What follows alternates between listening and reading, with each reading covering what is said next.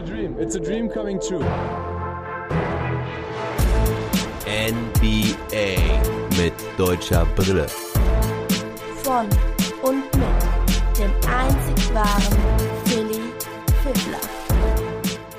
Roundup zum Wochenende. Willkommen zur Mittagsausgabe vom Daily Pod am Freitag. Eigentlich war ein Morning Pod wie sonst auch geplant, aber vor den nächtlichen Spielen habe ich leider keinen Schlaf gefunden. Mein Kleiner hat ein bisschen Terror gemacht. Deswegen musste ich den Schlaf dann auf die Basketballzeit verlegen. Erstmal sorry dafür. Aber ich möchte euch trotzdem vor dem Wochenende noch mit dem Wichtigsten zur heutigen Nacht versorgen. Ich werde euch über das Wichtigste von den Spielen berichten. Vier Teams mit deutscher Beteiligung haben heute gespielt, wobei nur Daniel Theiss wirklich zum Einsatz kam. Also werde ich die Spiele durchgehen, das Wichtigste nennen. Vor allem auch im Hinblick auf die Tabellensituation und den übrigen Spielplan. Fangen wir bei den Chicago Bulls an. Die spielten heute Nacht gegen die Charlotte Hornets, gewannen auch 120 zu 99. Das war mal eine selten einfache Nummer für die Chicago Bulls. Sie führten über das ganze Spiel, konnten LaMelo Ball und Terry Rozier gut aus dem Spiel nehmen. LaMelo Ball nur mit einem Treffer bei 10 Versuchen, Terry Rozier bei 5 aus 16. Topscorer bei den Hornets war PJ Washington mit 24 Punkten. Und Malik Monk war mit 20 Punkten und 7 Assists von der Bank noch ganz gut. Aber bei den Bulls, wo Zach Levine endlich sein Comeback feierte, war es aber nicht er, sondern Nikola Vucevic,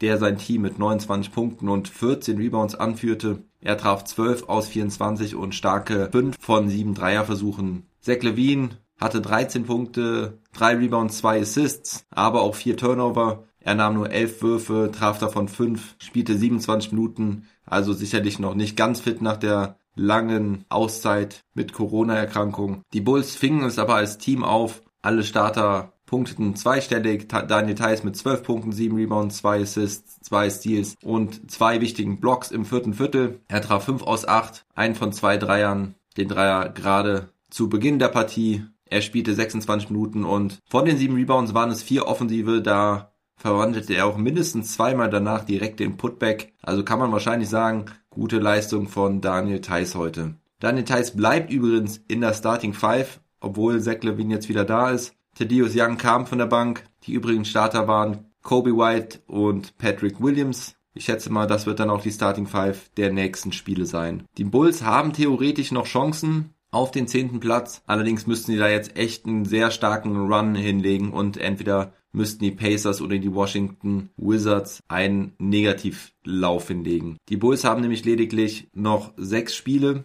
die Pacers ebenso und die Wizards nur noch fünf. Die Bulls sind aber dreieinhalb Spiele hinter den Wizards, die nämlich heute Nacht auch gewannen. Ein knappes Spiel gegen die Toronto Raptors, die damit theoretisch noch nicht ganz, aber praktisch jetzt auch wirklich raus sind. Denn die Raptors haben eine Niederlage mehr als die Chicago Bulls, also haben eine Bilanz von 27 Siegen und 40 Niederlagen und sind damit vier Spiele hinten dran. Das ist quasi unmöglich. War vielleicht die letzte Chance für die Raptors, noch irgendwie mit drin zu bleiben. Und sie kämpften auch lange. Das Spiel ging in Overtime. Pascal Siakam rockte mal richtig, hatte 44 Punkte, 11 Rebounds, aber er konnte am Ende den letzten Dreierversuch nicht reinmachen. Er traf starke 17 aus 28. Fred Van Fleet hatte eine schwache Quote, trotzdem 22 Punkte und brachte die Raptors auch mit seinem Dreier in die Overtime. Zweitbester Scorer bei den Raptors war Gary Trent Jr. mit 25 Punkten. Und auf Seiten der Wizards spielte Isaac Bonga leider nicht, obwohl Scott Brooks auf insgesamt elf Spieler setzte. Bradley Beal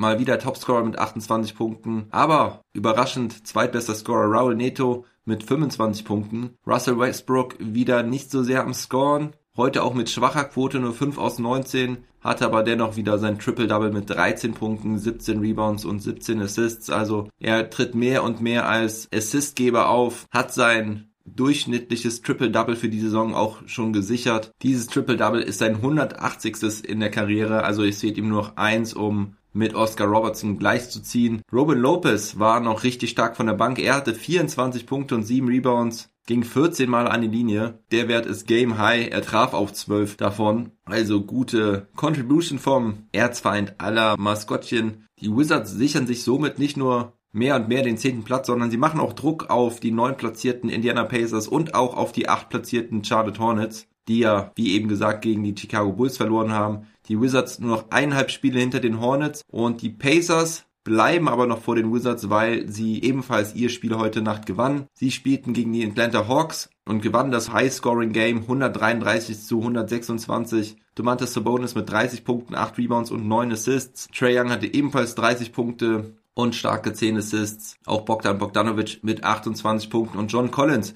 mit 25. Der hatte auch ein ziemlich geiles LEU-Play dabei. Aber Topscorer der Partie war ein anderer und zwar war das Caris LeVert mit 31 Punkten und 12 Assists. Spielte auch über 40 Minuten. Der Mann scheint also wieder richtig fit zu sein. Freut mich für die Pacers und für ihn selber. Es gab noch einen interessanten Zwischenfall. Guga Bitaze, der Center, der in Abwesenheit von Miles Turner fest in die Rotation gerückt ist. Er hatte eine Auseinandersetzung mit dem Assistant Coach Greg Foster. Also das war nicht dieses Spiel, sondern schon im letzten Spiel gegen die Sacramento Kings, welche sie ja verloren. Foster bemängelte da den Einsatz von Bitaze beim Defensivrebound. Bitaze antwortete, indem er vorne einen Dreier reinwarf und nach der Auszeit gab es dann eine Auseinandersetzung zwischen den beiden. Foster war dann dieses Spiel nicht mehr dabei und Bitaze bekam eine Strafe, spielte aber wieder 14 Minuten. Allerdings kam er von der Bank im Gegensatz zum letzten Spiel, wo er der Starting Center war. Von den Stats her hat er auf jeden Fall heute nicht überzeugt. In den 14 Minuten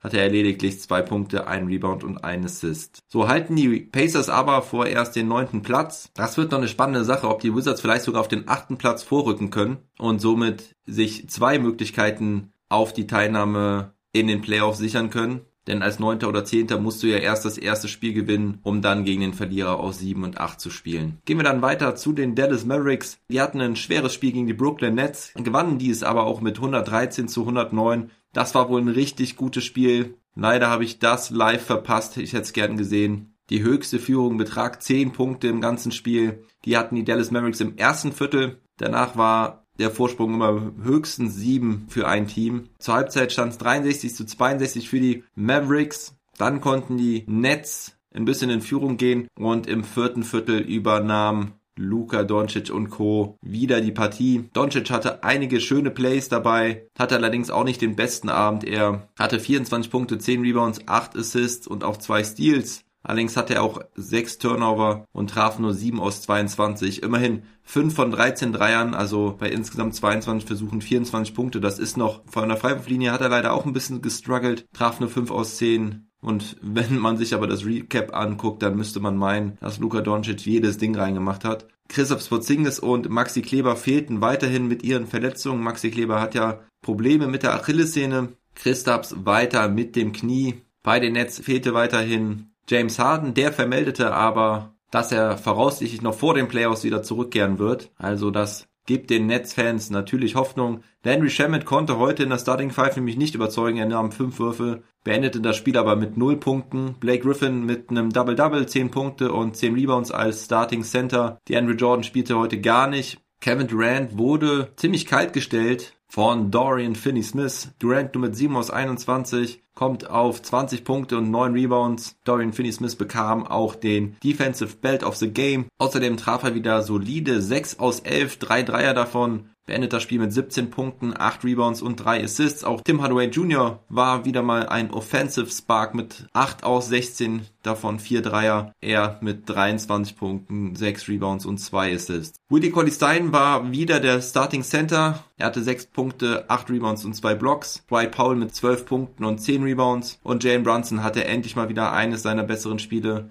Er traf 6 aus 10 für 15 Punkte von der Bank. Josh Richardson konnte Kyrie Irving leider nicht wirklich stoppen. Der hatte eine richtig starke Nacht mit 45 Punkten, nahm 31 Würfe, traf 17 davon hielt die Brooklyn Nets so auch im Spiel. Allerdings rollen die Mavs weiter und weiter. Solange sie nicht gegen die Sacramento Kings spielen müssen, liefern sie derzeit richtig ab und so können sie sich ein Spielvorsprung gegenüber den Lakers und den Trailblazers erarbeiten denn die Lakers konnten heute nicht gewinnen. Vorher aber noch eine News. Dirk Nowitzki war in der Halle, ich glaube das erste Mal die Saison. Er war mit seiner Frau Jessica gemeinsam mit Ex-Präsident George W. Bush und seiner Frau. Nachher kam dann raus, dass Nowitzki wohl in Bushs Buch vorkommen wird. Der hat nämlich ein Buch geschrieben über vorbildliche und erfolgreiche Einwanderer in Amerika und er sagte dazu noch, dass Dirk nicht nur wegen seiner Leistung als Dallas Maverick zum Erfolg von Amerika beigetragen hat, sondern vor allem durch seine Off-Court Activities, also wie er durch seine Stiftung und durch Arbeit in der Community hilft. Also ich weiß ja nicht, was George W. Bush sonst so in den letzten Jahren gemacht hat. Aber das war auf jeden Fall einer seiner nicesten Moves, finde ich. Ich meine, keine Ahnung, was in diesem Buch drin steht, wer da alles gelobt und gehuldigt wird und ob das unbedingt der Kultur entsprechen mag, die ich so befürworte. Aber das müsste man dann einfach wahrscheinlich mal lesen, was da so drin steht. Ich freue mich auf jeden Fall, dass Dirk da wieder gelobt wird. Allerdings hätte ich mich ein bisschen mehr gefreut, wenn Nowitzki ohne Anlass zu einem Mavs-Spiel gekommen wäre. However, gehen wir rüber nach LA. Da gab es halt das Duell zwischen den Clippers und den Lakers. Schröder fehlt da ja weiterhin, wird wahrscheinlich kein Regular Season Game mehr machen aufgrund seiner Corona-Erkrankung. Auch LeBron James fehlte ja noch wegen seinem Knöchel, wird wahrscheinlich heute Abend wieder dabei sein, wenn es dann gegen die Trailblazers geht, da komme ich gleich nochmal zu. Anthony Davis verletzte sich aber auch noch in diesem Spiel, hatte keinen guten Start, traf nur zwei aus neun und dann nahm er einen Dreierversuch, tippelte nach dem Aufkommen nach hinten und kam mit dem Knöchel gegen die Bande, knickte um und musste dann verletzt raus. Also so eine Verletzung kannst du natürlich total gebrauchen, wenn schon deine anderen zwei Starspieler fehlen. So waren die Lakers dann ziemlich chancenlos. Kentavious Caldwell Pope hatte zwar einen richtig geilen, krachenden Dank, aber sonst scorten nur Kyle Kuzma mit 25 und Montrezl Harrell mit 14 zweistellig. Das Spiel war ziemlich, ziemlich einseitig, also da hat man nichts verpasst, wenn man das nicht gesehen hat. Paul George übernahm die Show für die Clippers. Er hatte 24 Punkte, traf 8 aus 12. Kawhi Leonard hatte einen entspannten Abend, machte 15 Punkte, 8 Rebounds und 6 Assists, nahm aber auch nur 9 Würfe. Und so teilten die Clippers sich das Scoring ziemlich auf. Subac mit 14, Morris mit 10, Reggie Jackson mit 10, Rondo mit 11, genauso wie Cousins, der ebenfalls 11 Punkte hatte. Und so laufen die Lakers jetzt tatsächlich Gefahr, auf den siebten Platz zu fallen und damit ins Play-In-Tournament zu müssen. Und da kommen wir wieder zu dem Spiel gegen die Portland Trailblazers. Das ist nämlich heute Nacht um 4 Uhr Ganz, ganz wichtiges Spiel, nicht nur weil die beiden Mannschaften gerade gleich auf sind mit 37 Siegen und 29 Niederlagen, sondern weil die Partie heute auch über den Tiebreaker entscheidet. Das heißt, wenn sie zum Ende der Regular Season die gleiche Bilanz haben, entscheidet das Spiel heute Nacht, wer den Tiebreaker gewinnt, denn bislang haben die Lakers ein Spiel gewonnen und die Blazers ein Spiel. Und ich lese gerade erst, dass LeBron James tatsächlich nicht dabei sein wird. Es hieß ja ursprünglich, dass er nur zwei Spiele aussetzen würde die sind jetzt auf jeden Fall rum, doch sein Knöchel scheint weiter Probleme zu machen und er wird wohl erst Anfang der nächsten Woche wieder mit dabei sein. Frage ist, ob Anthony Davis dabei sein wird. Das wird auf jeden Fall eine richtig taffe Nummer für die Lakers. Und Stand jetzt muss man eigentlich glauben, dass sie damit wohl ins Play-In-Tournament gehen werden, weil ich kann mir eigentlich nicht vorstellen, dass die Portland Trailblazers sich diese Chance heute nehmen lassen, obwohl die Trailblazers danach auch noch ein relativ toughes Programm haben, spielen zwar erst gegen die Spurs und gegen die Rockets, aber danach gegen die Jazz, gegen die Suns und gegen die Nuggets. Das sind Platz 1 bis 3 im Westen, allerdings muss man auch sagen, dass die ja nicht unbedingt mehr so um ihre Plätze kämpfen müssen. Das sind auch die drei letzten Spiele der Saison. Vielleicht sind die Platzierungen da schon durch und die anderen Mannschaften können dann ihre Spieler ein wenig schonen. Die Lakers hingegen müssen allerdings auch nochmal gegen die Suns am Sonntag spielen, dann gegen die New York Knicks am Dienstag. Dann folgt ein Spiel gegen die Rockets, gegen die Pacers und gegen die Pelicans am letzten Spieltag am Sonntag, den 16 wo dann natürlich die Frage sein wird, sind die Pelicans schon raus oder haben sie noch eine letzte Chance aufs Play-In-Tournament. Sehr, sehr spannend ist das Ganze. Abschließend werde ich euch jetzt auch nochmal den restlichen Schedule der Mavericks durchgeben. Der ist ziemlich einfach, denn die Mavericks spielen jetzt am Wochenende zweimal gegen die Cavaliers kommende Nacht und am Sonntag dann geht es nach Memphis, wieder nach Hause gegen die Pelicans und die letzten beiden Spiele sind gegen die Raptors und gegen die Timberwolves. Also deswegen denke ich, dass die Lakers wahrscheinlich wirklich Play-In-Tournament spielen werden, weil ich auch an die Stärke und Toughness der Trailblazers glaube. Die Lakers verlieren Jetzt weiß ich gar nicht, ob ich euch noch den Spielstand genannt hatte vom Lakers Game. 94 zu 118 gewinnen die Clippers und damit gehen wir jetzt zu den übrigen zwei Spielen. Da ging es vor allem auch um die Platzierung im Play-In-Tournament des Westens und zwar eher um Platz 8 und Platz 9.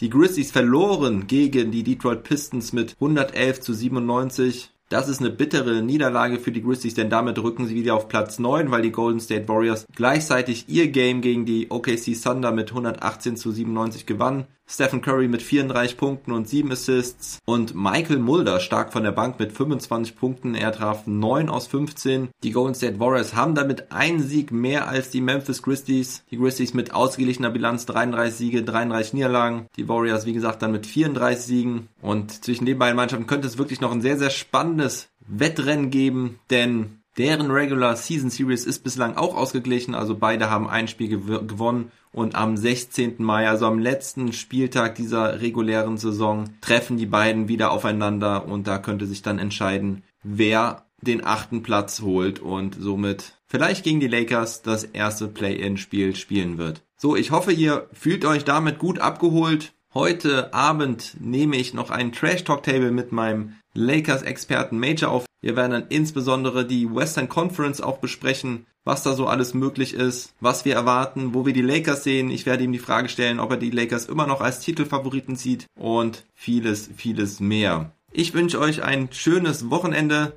Hört in den Trash Talk Table rein, bleibt gesund und munter und never stop ballin'.